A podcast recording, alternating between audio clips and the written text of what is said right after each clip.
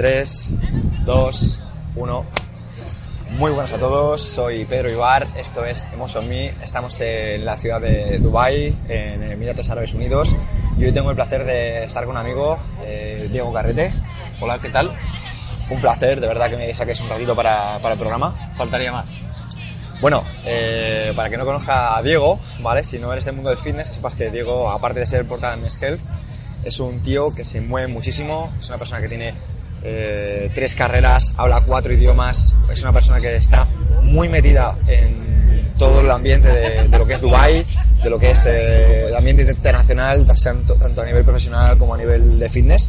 Y me gustaría un poquito que para las personas que a lo mejor no te conocen, pues hablaras un poquito de quién eres tú, quién eres Diego. Bueno, pues eh, así en a grosso modo que se dice, eh, ahora me dedico al, bueno, llevo unos cuantos años dedicándome plenamente al fitness. Eh, soy corporate coach, es decir que llevo el fitness, eh, la rama de health, fitness y, y lifestyle de, de una empresa de financial consulting y es una oportunidad que surgió hace, hace unos meses de llevarlos a ellos en exclusividad y cubro todo desde, desde la nutrición, el entreno, eh, travel management y, y, todo lo que tiene que ver con, con, con, la salud a nivel corporativo. Empecé aquí con, con Fernando hace tres años, donde fundamos una empresa de personal training y por una cosa o por otra acabamos cada uno haciendo nuestra guerra por nuestro lado y hace poco me surgió esta oportunidad y, y bueno, estoy disfrutando, disfrutando este trabajo que, que, es algo peculiar, es algo que en España pues no, no es muy conocido, no, no es muy trendy o como, como aquí. Aquí es algo que está muy, muy, no de moda, pero sí muy, muy latente en estos momentos. Y, y, estoy disfrutando de la experiencia y aprendiendo cada día más de cómo aplicar el fitness a, al entorno laboral para, para gente que trabaja 9 to 5, que se dice aquí. Y me gustaría que hablaras porque hay gente que a lo mejor se puede ver, meter en tus redes sociales ¿no? y dice, este chico que es modelo, se dedica a subir fotos, quiere decir que a lo mejor ve, ve tu perfil y piensa, jope, menuda vida tan fácil lleva Diego y no se da cuenta a lo mejor de que para llegar hasta aquí ha habido un camino y me gustaría que hablaras de, de esa punta de iceberg, que es lo que la gente ve, y de todo lo que hay detrás, todo Ajá. ese trabajo, de esas horas de, de dedicación.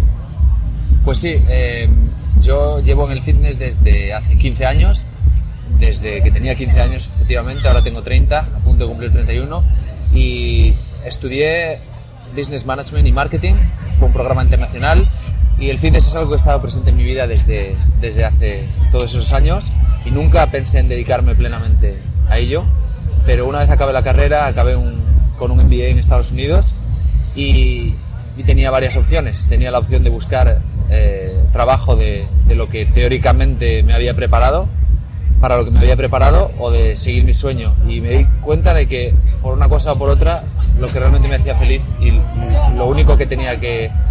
que lo que me hacía feliz en realidad era, era el fitness, era ayudar a la gente, era por lo que la gente me contactaba, buscaba inspiración, buscaba ayuda, buscaba consejo, advice.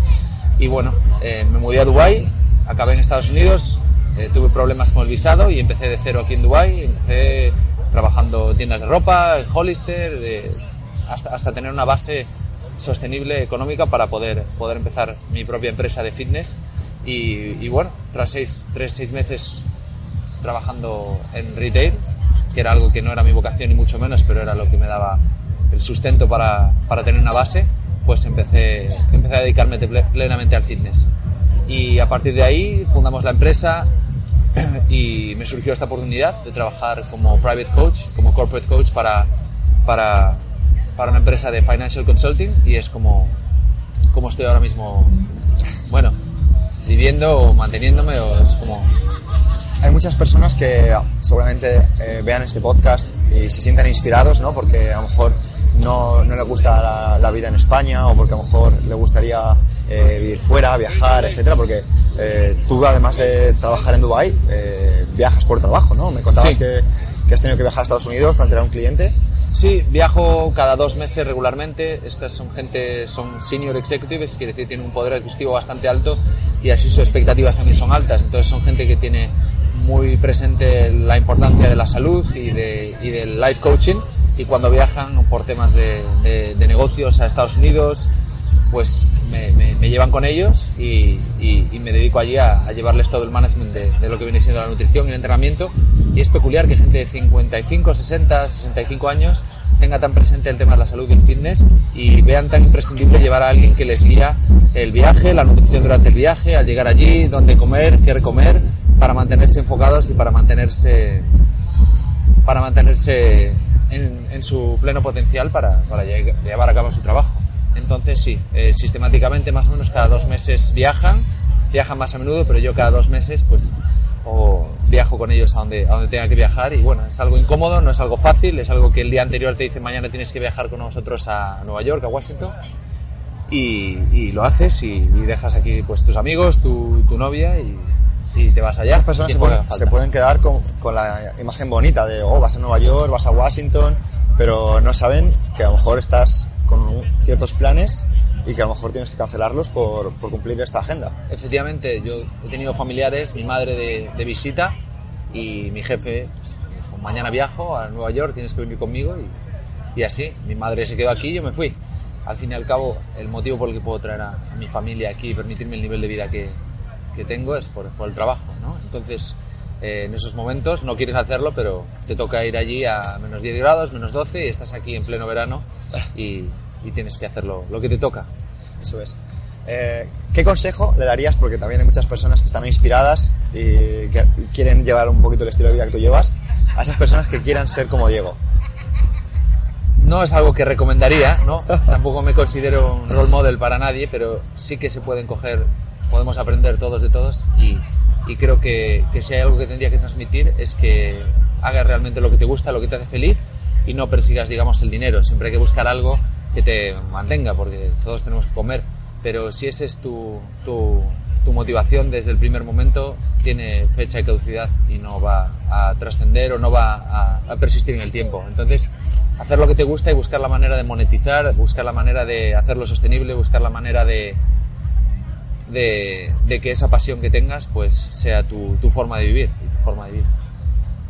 Bueno, Diego, eh, como hemos comentado antes, viajas muchísimo. Me gustaría que comentaras un poquito eh, qué países, con, con qué, con qué ciudad te quedas, dónde, dónde, dónde se come mejor. ¿Qué nos puedes decir? Donde se come mejor eh, en mi tierra, en Galicia. Donde la ciudad que más me gusta es Dubái, a pesar de que las relaciones sociales son un poco complicadas, pues la gente ve este sitio un poco de manera temporal, entonces no profundiza demasiado o invierte en las relaciones a nivel personal. Eh, como estilo de vida, como, como lugar paradisíaco para visitar, me quedo con Dubái y, y, como tierra España. Lo que pasa es que bueno, las oportunidades que se presentan aquí hoy en día, pues al menos a mí no me, no me han surgido cerca de casa, entonces he tenido que hacer lo que, lo que, hubo, lo que hizo falta. Me gustaría, tengo curiosidad, y seguramente que mucha de la gente que escuche o que vea el programa eh, querrá saber, cómo un chico de Galicia eh, le da por, por todo esto, ¿no? Cómo quiere salir de casa, cómo quiere romper con todo. Pues todo. Empecé estudiando en Madrid, un programa internacional, eh, me dieron una beca en París, de- después de estudiar en Francia me dieron otra beca en Estados Unidos, me quería quedar allí a vivir, tuve problemas con el visado y no tenía demasiados ahorros, no tenía demasiado dinero, pero bueno, pasé muchos años en Marbella trabajando, tra- haciendo temporadas allí y tenía algún contacto aquí en los Emiratos Árabes. Me vine con 4.000 euros, que fue, y a buscar trabajo y, y- y aquí acabé, aquí acabé. Pues creo que esto puede ser muy inspirador porque muchas personas a lo mejor eh, creen que a lo mejor vienes de una familia eh, acomodada, una familia que te ha podido permitir eh, estar aquí viviendo y, y eso estamos viendo que no es así. Es justo al revés. Justo Es al justo al revés. revés. El que trae ahora a mi familia de visita soy yo y si no, pues no podrían venir. Es una familia de, humilde de, de Galicia y aquí acabé yo que ahora puedo proveer a mi familia con, con la oportunidad de viajar, de ver esta parte del mundo que, que si no es por la oportunidad que me surgió por una cosa u otra, no creo que ni ellos ni yo podíamos, pudiésemos permitirnos este estilo de vida. Quiero preguntarte, ¿crees en la suerte? Sí, también creo que tiene que, que encontrar trabajando para que, para que se materialice, ¿no? Pero la suerte como tal, me refiero al hecho de eh, cuando se dice muchas veces, ¿no? Cuando se ven a personas eh, como tú, como Fernando, personas eh, que a lo mejor destacan de la media, personas que a lo mejor llevan un nivel de vida mejor, que viajan más, que están en los mejores sitios. De hecho, Eh, para que no lo sepa, Diego nos ha conseguido entradas VIP para este evento, Sí. porque también te- eso- otra cosa es que te relacionas muy bien. La- es un don de gente, o sea, un, un don natural que yo creo que son las relaciones sociales y aquí en Dubai pues es el pan de cada día, ¿no? Entonces, pues teniendo, me hacías una pregunta antes de Instagram y de las redes sociales, yo lo utilizo más que para conseguir clientes, para conseguir trabajo a nivel de fitness, porque es, eh, lo tengo asegurado, me refiero, estoy con un contrato con esta empresa, pues me centro más en la colaboración con marcas, en ofrecer contenido visual, en ofrecer eh, una imagen you know, estética de, de- de la red social que atraiga el ojo público y, y, bueno, pues estas oportunidades surgen eh, y no solo a nivel de hacer dinero, colaboración con marcas, que nunca es mucho, porque no soy un influencer eh, de alto nivel, pero sí que tengo mi micronicho, digamos, y, y- y con este tipo de colaboraciones, con este tipo de, de trabajo, sí que consigo ahorrar bastante en cuanto a suplementos, eh, comida, eventos, viajes. Entonces, no monetizo per se directamente, pero sí que ahorro, que al fin y al cabo es un. Desde luego, y no es poco. Eh, Diego, eh, como estamos comentando, cada vez las marcas Ajá. se están fijando más en personas, en lugar de a lo mejor hacer publicidad en televisión, mejor en, en revistas, etcétera, y están buscando personas eh, como tú para, para trabajar con ellos. ¿Por qué esto es así y por qué es mejor que la publicidad de la televisión, por ejemplo? Pues todo se basa en que cuando tú haces un, un anuncio de televisión no puedes especificar el target que tienes. Cuando estás escogiendo a alguien para representar tu marca y sabes que tiene una, audiencia orgánica, una audiencia real, una audiencia que es leal a esa persona, pues es siempre eh, mejor invertir en estas personas que, que- que están garantizando un retorno que tirar un disparo al aire y ver a cuánta gente impactas. ¿no? Aquí vas, digamos, a tiro fijo en la mayoría de las ocasiones, porque ya sabemos cómo las redes sociales hoy juegan un papel un poco, un poco confuso a día de hoy, pero si saben escoger bien a los influencers y a la gente que quiere representar su marca, sí suelen ver retornos importantes y, y- y- y reales, ¿no? Eh, a nivel personal, no te conocía hasta este viaje, Ajá. ¿vale? Pero sí que es cierto que te llevaba siguiendo desde hace unos cuantos años, igual que a ti a, a Fernando, que lo tenemos aquí. Eh, me gustaría saber si has cometido o qué locuras puedes contar que has cometido en tu juventud. Locuras, siempre he sido bastante precavido, no creo que haya tomado ninguna, ningún, ningún paso, ninguna decisión así que no fuese premeditada, siempre me he dejado llevar mucho por, por la intuición y siempre me he atrevido a arriesgar. Si me dices hoy de arriesgar, a- es una edad que se pagaría más, más caro el precio, pero en la edad en la que vine aquí, 26, 27 años, no tenía mucho tampoco que perder, ¿no? Tenía pocos ahorros y, y- y no tenía mucho que perder, entonces no fue una decisión muy difícil y mi vida ha sido básicamente así. Eh, siempre no había muchas más opciones, entonces a veces la decisión más arriesgada era la más segura al mismo tiempo, con lo cual eh, aconsejo eso, hasta cierta edad, o si tienes una intuición, si tienes un sentimiento, si tienes una pasión por algo, pues invertir 100% en ella, porque yo creo que te arrepientes de las decisiones que no tomas y no de las que tomas. Entonces, siempre está bien equivocarse, porque si se aprende, ¿no? Se Entonces, aprende. O sea, ah, ¿qué opinas entonces de, de las personas que van en, con- de- en contracorriente? Pues eh, si son honestas consigo mismo y lo hacen porque realmente lo sienten, es como hoy en día el que hace una dieta vegana o el que hace una dieta cetogénica porque lo, no lo siente, pero es trendy y, y bueno, está de moda hacerlo.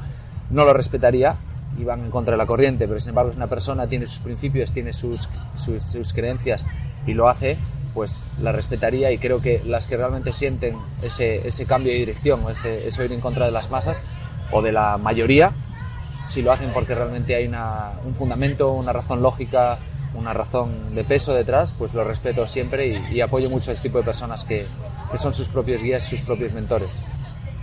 Y hablando de, de mentores, eh, me interesa a mi audiencia saber un poquito eh, en quién se inspira Diego, quién son los mentores de, Diego.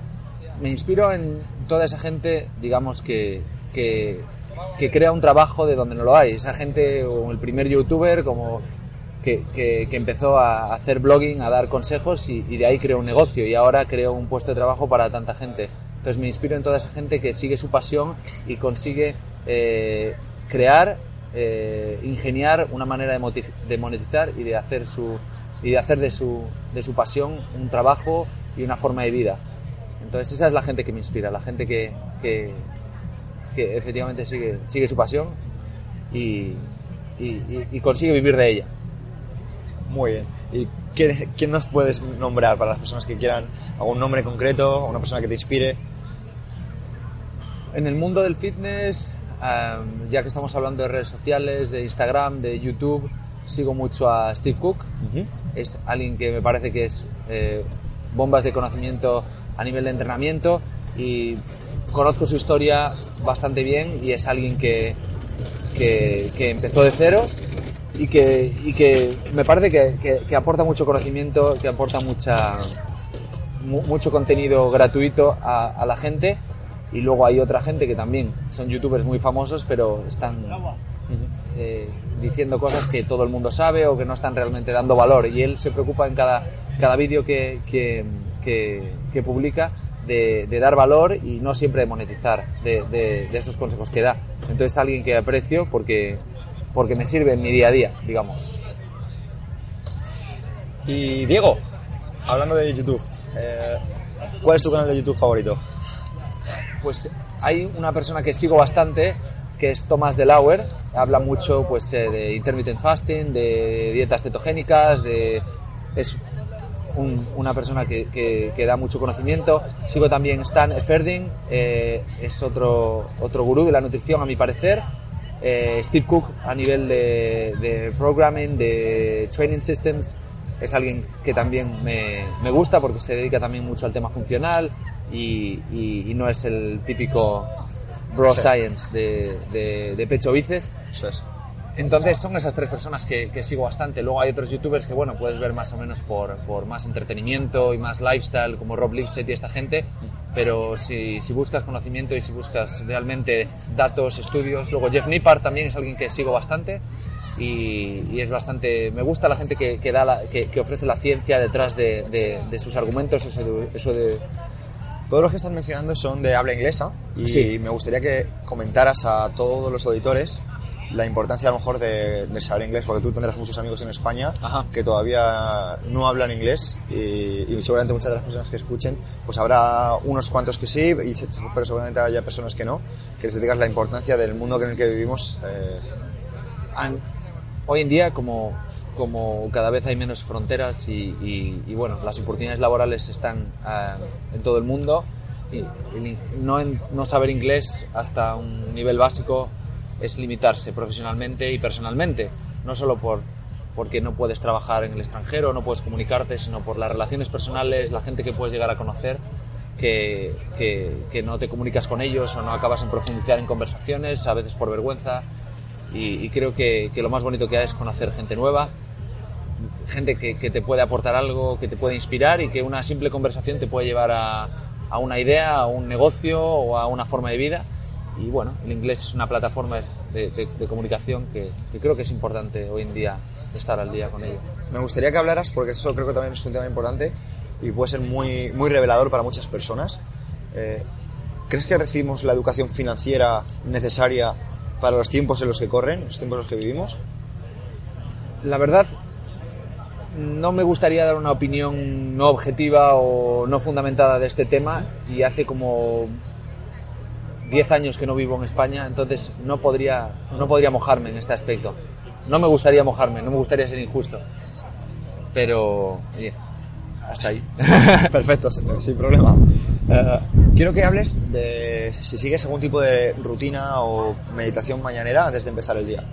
Antes de empezar el día y al acostarme, si medito 5 o 10 minutos, porque sé que más no sería sostenible en el tiempo, porque a veces te levantas tarde con prisa, pero hay una aplicación que se llama Calm y tiene ejercicios de respiración y ejercicios de contra la ansiedad. Eh, una persona como, como yo, que ha sufrido ansiedad crónica y, y temas bastante complicados, la rutina como la meditación, la acupuntura, son, son el pan de cada día para mí, para, para mantenerme mentalmente fuerte, activo y, y pudiente. Perfecto. Um, ¿Qué libros te gustaría recomendar porque piensas que son imprescindibles en los tiempos en los que vivimos? Libros, eh, hasta donde tus sueños te lleven es mi, mi, mi libro favorito, lo he leído dos o tres veces. Eh, luego, eh, son muy clásicos estos, Padre, padre Rico, Padre Pobre. Eh, la verdad me gustaría sacar más tiempo para leer, eh, pero toda mi lectura se orienta a, a más de temas de, de autoayuda o de libros de este estilo, pues a libros orientados a mi profesión y, y de negocios. Pero cuando, se, cuando te refieres a leer libros que te inspiren, que te ayuden en momentos complicados de tu vida, esos dos libros a mí me han ayudado a entender muchas, muchas cosas. Muy bueno. Ah, quiero que hables un poco de qué concepto o qué mensaje te gustaría que las personas se llevaran de esta entrevista o qué concepto te gustaría que las personas entendieran. ¿Qué mensaje quieres mandar? Me gustaría que la gente entendiese que no hay un camino que esté eh, escrito y que tú puedes inventarte tu propio camino y tu propio, propia vida. Al acabar la carrera, después de seis años estudiando, cuando le dije a mis padres que quería ser entrenador personal, estaban un poco decepcionados y nunca lo entendí porque les dije que puedes ser un entrenador personal eh, limitándote a un número de personas, dándoles un, limi- un número limitado de recursos, pero también puedes ser un entrenador personal eh, dando el valor que tú quieres dar y, adquiriendo el estatus, la posición económica que tú quieres, ¿no? Que- que no se deje llevar la gente por, por este tipo de, de etiquetas, ¿no? Que, es. que sigan su propio camino, que lo elijan y que sea algo de lo que realmente estén apasionados, siempre hay alguna manera de, de llevar el estilo de vida y de alcanzar la posición económica, social que, que ellos quieran. Pero lo más importante es que, es que sea sostenible en el tiempo y que lo pueda mantener y por eso es dedicarse a lo que uno, a uno le gusta, ¿no? Totalmente de acuerdo. Y una cosa, quiero ahondar en esto. ¿Consideras que evolucionamos en cuanto a nuestra profesión? Que a lo mejor no empiezas creyendo que vas a ir por un camino orientado a, pero que vas dándote cuenta de que necesitas muchas más herramientas y vas ampliando un poquito tu, tu nicho, tu, tu mercado. Yo creo que sí, porque al principio cuando empiezas en el mundo del fitness te centras mucho en el entrenamiento, luego te centras, bueno, yo cuando empecé al menos era el entrenamiento y la nutrición le damos bastante poca importancia, luego te das cuenta de la, de la importancia de, de- la nutrición, luego te das cuenta de la importancia de la suplementación, pero no de la suplementación de tema preentreno o creatina, no, de la suplementación de micronutrientes, de la suplementación de minerales. Y luego cuando tienes todo eso abordado te das cuenta de que para ser un buen entrenador personal o para ser un buen life coach tienes el factor psicológico que es súper importante. Entonces tienes que formarte ya en temas de, de- de- de atacar todo ese tipo de materias que son el componente psicológico, que son el descanso, que son el atacar la ansiedad, que son eh, que tienes que especializarte en muchas más cosas y que no y que luego al, al final del cabo el entrenamiento y la nutrición son pues eso, el entrenamiento un 10% y la nutrición otro 30 y luego tienes otros tantos factores que afectan a- al, meta- al metabolismo, que es lo que tienes que atacar, ¿sabes? Como el tema hormonal, como el tema de, de de, de los suplementos, de la suplementación a nivel de, minerales, de, y que es, todo eso juega un papel muy, muy importante. ¿Dirías que es tan importante eh, aspecto psicológico como por ejemplo el aspecto de nutrición o el aspecto de entrenamiento? El aspecto psicológico para mí juega un papel fundamental, porque el aspecto psicológico crea unas respuestas fisiológicas que afectan directamente a las hormonas, que afectan directamente a, a tu capacidad para entrenar y para alimentarte. Entonces, una persona con un buen estado psicológico, con un, eh, con un estilo de vida sano, con un, con, sin problemas de ansiedad, sin problemas de hipertensión, va a tener un mejor desarrollo eh, y un mejor, una mejor performance y, una- y- unos mejores resultados que alguien que está bajo la misma dieta, bajo el mismo sistema de entrenamiento, eh, pero no tiene la- los pilares de... Sí, de- o sea, puede ser que una persona tenga un buen programa de entrenamiento, que tenga un- una buena dieta, pero que coge porque no tenga a lo mejor el plan. O sea, no tenga la mentalidad adecuada para hacerlo. Efectivamente, si es una persona que sufre temas de depresivos, temas de ansiedad, temas de estrés, no va a descansar bien. Si no descansa, el cuerpo no recupera. Si no recupera, el rendimiento en el entrenamiento va a ser mucho peor. Si no, va pues, a acumular más grasa, va a tener más cravings, va a tener más, más, más, más hambre al día siguiente. Y, y- y, hay gente que, que le da dem- demasiada importancia a, a- a ciertos aspectos y, y- pasa por alto lo, lo fundamental, ¿no? que es el descanso. y- Quiero ser respetuoso con tu tiempo, quiero ir cerrando con un par de preguntitas. ¿Qué consejo te darías a ti mismo, pero que a veces te, te cuesta escuchar? Eh, soy demasiado eh, overthink, que se dice eso, pienso demasiado las cosas, siempre busco los tres pies al gato, soy demasiado perfeccionista y siempre estoy eh, en, ese aspecto, soy demasiado crítico con mi trabajo y nunca es suficiente, ¿no? Entonces creo que, que tengo que buscar más tiempo para, para relajarme, más tiempo para mí y, y disfrutar de lo que me rodea, que cuando te das cuenta ha pasado cierto, cierto tiempo y no has disfrutado tanto de, de ciertas ocasiones porque has estado demasiado centrado en tu futuro y muy poco en el presente. 100%. ¿Y qué consejo le darías al Diego de 20 años?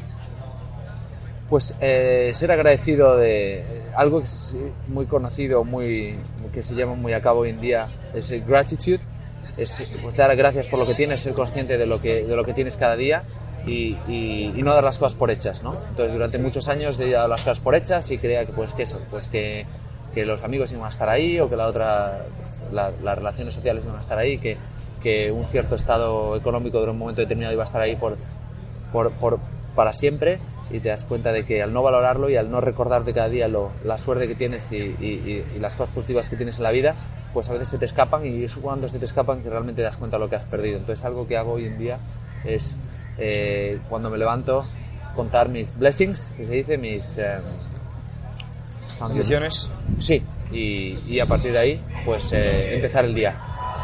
Y eso es un consejo que me daría, ser consciente de, de todo lo bueno que tenemos y de, y de centrarse solamente o fundamentalmente en lo positivo y buscar las soluciones no en los problemas, porque durante mucho tiempo sí me centré en los problemas o en lo que no iba bien y ahora suelo centrarme en lo, que, en lo positivo, en lo que, en lo, en lo que nos va bien y, y creo que es the way forward, creo que es la manera de seguir adelante. Totalmente de acuerdo. Para terminar, quiero, quiero saber, esto ya como curiosidad personal, ¿se pierden muchos amigos eh, en el proceso de, de llegar lejos, como se suele decir? Yo creo que se pierden muchos amigos, eh, se pierden muchas relaciones. Amigos, yo soy una persona con un círculo muy cerrado, tengo tres o cuatro amigos, cuatro en realidad. Uno está aquí conmigo, dos están en España y el resto son relaciones eh, de las que aprendes pero y te enriquecen durante un momento determinado, pero aprendes de ellos, pero por circunstancias de la vida, pues no, no tienes tiempo para todos. Tienes tiempo para ti, tienes tiempo para tu familia, para tus dos o tres amigos, para tu pareja, y no te puedes dividir en siete. Y, entonces yo creo que más que, que, con la profesión pierdes amigos, sino que con la edad los pierdes porque tienes otro tipo de, de prioridades o de, cosas en las que centrarte, como es la, pareja o, o la familia o el trabajo, y te quitan tiempo de cultivar esa relación. Bueno, pues muchísimas gracias por este rato, Diego, lo aprecio Gracias muchísimo y creo que has aportado mucho valor. Muchas gracias, muchas gracias, un placer. Chao.